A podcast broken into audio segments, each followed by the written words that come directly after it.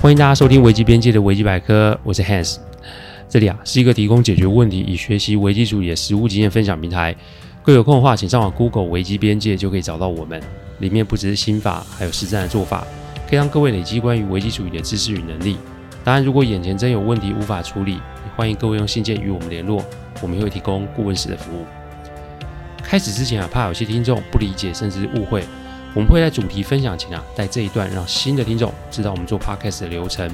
其实我们分享的每个个案都是经由向客户及案件当事人取得授权后才作为分享的主题。再就是每个个案都有授权文件，内容啊有经过一定程度的修改。录完后会先给客户及当事人听过，待他们觉得没有问题之后再交由后制。这是每一集制作的程序。还希望各位。在推荐维基百科之余，可以顺带跟亲朋好友们说明制作过程，好让他们可以安心。听说我新的音频说鬼讲鬼，着实吓坏了不少人。有的听众说啊，是晚上全家人抱在一起才敢听；有的听众说啊，是白天在阳光底下才敢听。不论各位的反应是什么，提醒大家，鬼其实并不可怕，可怕的永远都是人心这档事。我花了三年多，把这二十几年来的经历。与各位做分享，就是要提醒大家善念的重要性。不要以为有拜拜、有捐款就会一切平安，心念不对，那其他的都免谈。如果各位觉得不错，还请多帮小弟分享。话不多说，我们开始今天的主题哦。正所谓亲兄弟明算账，公归公，私归私，这两句话想必大家都是耳熟能详。家人因为有亲情上的关系，所以在面对利益有所冲突的时候，那种纠结都会非常的激烈。今天要来跟大家分享一对客户父子的案例。父亲啊是我的客户，但后来啊儿子也成为我的客户。这里姑且称客户的儿子为小维。我们的工作就是解决客户端的问题，所以只要是不违法的都会在委托范围内。大约是六年前啊，客户的特助有天打电话请我去公司开会，说啊是有事情要我帮忙处理。但一进会议室，发现在里面的不是客户，而是客户的儿子。其实说真的。我跟每位客户的家人都会保持某个程度的距离。这里先说说原因是为什么？我们在案子里面啊，跟客户端都会走得比较近，但由于事件的特殊及利害关系的考量，我们都尽量让客户的事烂在我们的肚子里面。也就是说，没有客户的授权，我们绝不可以跟任何人透露案件的内容。通常在家族企业里面，我更会守住这个底线，因为当上位的人老了或退了之后，底下的权力分配势必会引发一波对立及斗争。如果有人利用讯息作乱的话，那无疑对客户的公司会产生很大的伤害。所以我跟客户以外的人都会保持距离，这是我们这个行业的宿命，也应该说是潜规则才是。所以当下我并没有坐下来，而是询问特助：“请问董事长知道小维找我吗？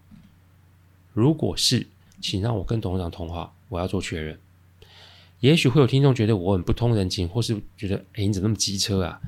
但我的工作是一码归一码，该有的规则都必须要被遵守。我绝对不会做任何客户没有授权给我的事情。特助啊，把会议室的话筒递给我，那头响起了客户的声音。这个个案的确是客户要我处理。唉，由于他跟儿子啊，目前啊这个阶段无法沟通，所以希望我可以先理解孩子那里的问题，至于后续要如何处理。就是看我的分析及建议哦。这种类型的个案其实对我来说也不并不陌生，所以挂上电话后，我便坐在小维的前面，请他说说发生什么事。这原来一切的问题都跟钱有关哦。小维啊，两年前结婚，客户其实都有为孩子们买了房子。由于大儿子及大女儿都已经在公司工作，甚至是准备接班，所以小维并不想回公司帮忙，他选择跟朋友们一起创业，所以开了间设计公司。而客户一开始啊，也投入了一笔资金进去哦。这看起来其实应该不会有什么问题才是啊，但一切的问题都在于小维的太太怀孕后才开始发生的。原来小维啊的老婆体质没有很好，再加上小维平时工作又很忙，所以呢，就让自己的姐姐，也就是小维的大姨子啊，来家里照顾自己。然后呢，小维开的设计公司，恰恰好姐夫在小维的公司里面又担任要职，这基本上就是一个关系很密切的状况。不过年轻人啊，在做这些事情，完全都没有让客户及夫人知情。某天，夫人想说媳妇身体没有很好，所以啊，就带了一位家庭医师去家里做探视及看诊。由于是临时起意啊，所以也没有事先告知。这一去才发现，媳妇的姐姐及两个小孩都住在那里。那房子里面有些凌乱，大户人家对这种事情其实是很在意的哦，但又不好当场发作。于是看完整后，就把小薇叫回家，询问相关的状况。这男人啊，夹在婆婆及太太之间，其实说真的不会有什么好果子吃嘛。小薇啊，对于人际关系本来就不擅长，所以该说的没说，结果就把双边说到不好听的话都互相给传了过去，于是两边就发生了一些摩擦及冲突啊。当然夫夫人啊，碍于这个媳妇肚子里的孩子，所以并没有太过于强硬。但夫人不说，不代表她忘了这件事。于是呢，他就跟客户抱怨，然后呢，也担心小维啊太单纯，万一啊他跟媳妇家里走太近。可能会有些问题，于是每天啊就在客户耳朵那边碎碎念、碎碎念。客户后来被念到烦了，所以直接做了一件事，就是以股东的身份，他要求看小薇公司的财报。其实我听到这里啊，心都凉了一半啊，因为夫人某个程度是来阴的啊。这如果公司账没有问题哦，这都还有转圜的余地，但偏偏账就是出问题了，而且里面有些细节是小薇及姐夫没有办法交代清楚的。于是夫人就把矛头对准了这件事，要求小薇给个交代及说明哦。其实依我对客户的理解啊，他并不会有差这些钱，他也真的不在乎这笔投资啊好或不好，因为他要的就是孩子们啊可以生活安稳就好。结果夫人啊还把这个事情跟大儿子及大女儿讲，这无疑就是让孩子们的矛盾增加啊。所以这个月来啊，就是把家里弄得鸡飞狗跳，客户百般无奈，只好找我来处理。因为他的夫人三个孩子都没有要听他的，听着小薇讲完啊，我便开始着手处理。我笑着问小薇说：“你知不知道我的服务价码？”他听着呆了一下。我便跟小薇说：“你是我客户的儿子，但你并不是我的客户，所以你必须付费来得到我的服务。我不可能因为你父亲一句话就来处理你的问题。为什么我要这么做？各位可以想想哦，这问题的起源就是。”他根本不在于小薇的太太或是小薇的太太家人做了些什么，其实重点是小维陷入了拿人手短、吃人嘴软的困境之中。所以，如果我又用客户的钱来帮他来解决他的问题，那只会让客户对他的小儿子有更加不满啊。因此，我必须要先断掉小维的依赖性格。说真的，出社会立马就有房有车有公司，这不是优渥的生活是什么？但重点，这不是小维奋斗来的。目前的这些都是他父母给他的，这也难怪夫人可以对他的生活指指点点。因此，他若可以从这个事件开始学习独立，问题其实并不难解决哦。我把初步的分析及抗胜讲给小薇听，他可以选择继续依赖父亲，然后无限循环的过这种日子，但也可以选择做我的客户，然后来面对这个问题。我请他考虑，想通后再跟我联络，因为我们这一行啊，说真的不会欠案子啊。我们这一行只会有处理不完的案子哦。说完后，我便离开，然后传了个讯息给客户，把刚才的事情做了个陈述，请客户端啊先不用担心，也不用急，一切等小维做出选择后再说。两年后，我接到小维的电话，他说他要委托我处理这个个案。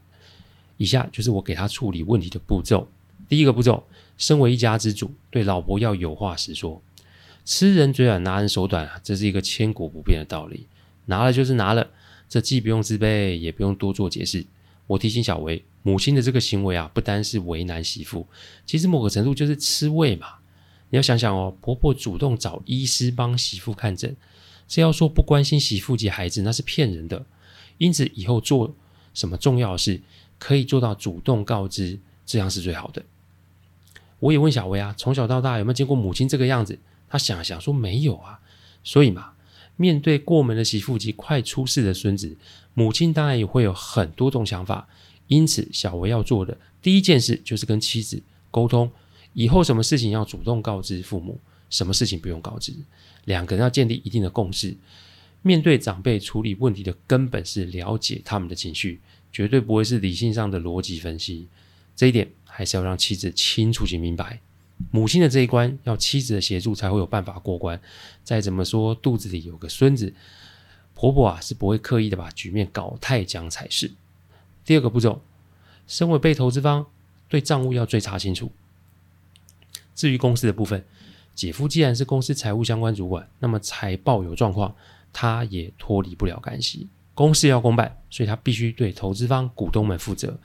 请会计师查账，找出问题所在，是必然要做的事情。在公司没有姐夫，在家里不谈公事，这两个原则，我请小维先让妻子大意自己姐夫清楚。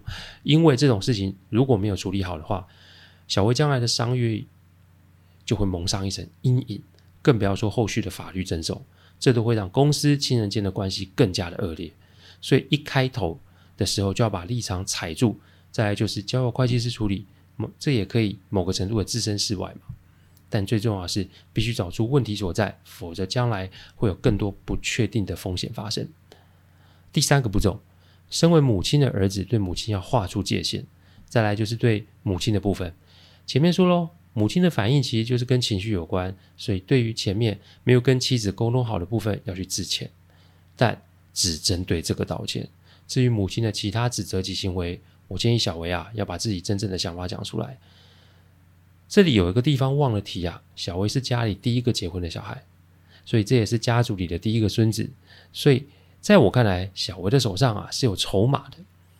母亲怕他过度跟妻子娘家接近，这就是单纯夫人个人的臆测。所以小维要做的是把话讲清楚，因为将来孩子就是由两个父母负责带。不论中间请保姆还是就学，那都得让小维跟做妻子的来决定，把线画出来给长辈看，而且是一次画给自己的原生家庭及妻子的娘家。只要可以做到这一点，母亲的心自然就会安定下来，而那些鬼打墙的事件自然就会停止。第四个步骤，身为独立个体，对客户做还款计划。最后就是针对客户的部分，我提醒小维的父母的心意之所以会变，其实是因为关系过于亲近。所以在事情发生后，会有比较的心态。所以面对房子的馈赠及公司的投资，最好的做法就是制定还款计划，每个月还款给客户。也许没有办法还很多，但至少是个开始。这其实也是让客户可以跳脱三个孩子们比较的解套做法。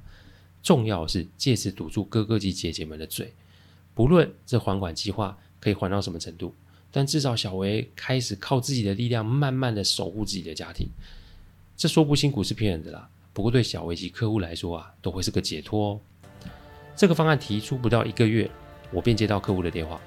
客户啊，很讶异小维的处理方式啊，但至少家里的成员都不再有抱怨的声音。他对于小维的还款计划很是满意，因为他也想看看这个小儿子是否真的有办法开创自己的事业。查账后。也有个明确的结果，小薇的姐夫呢，仍在公司任职，而妻子啊也开始适应与婆婆的互动。妻子的姐姐仍住在家中照顾着她，整个风波算是有了个解决。家人间无偿的给予其实是最贵的。我常说问题啊，不外乎就是钱权情，看懂每一个人的人性，才会有办法解决核心的问题。所以，万一听众们有类似的困扰，请记得以下的几个提醒：第一个提醒。拿人手短是必然。第二个提醒，吃人嘴软是当然。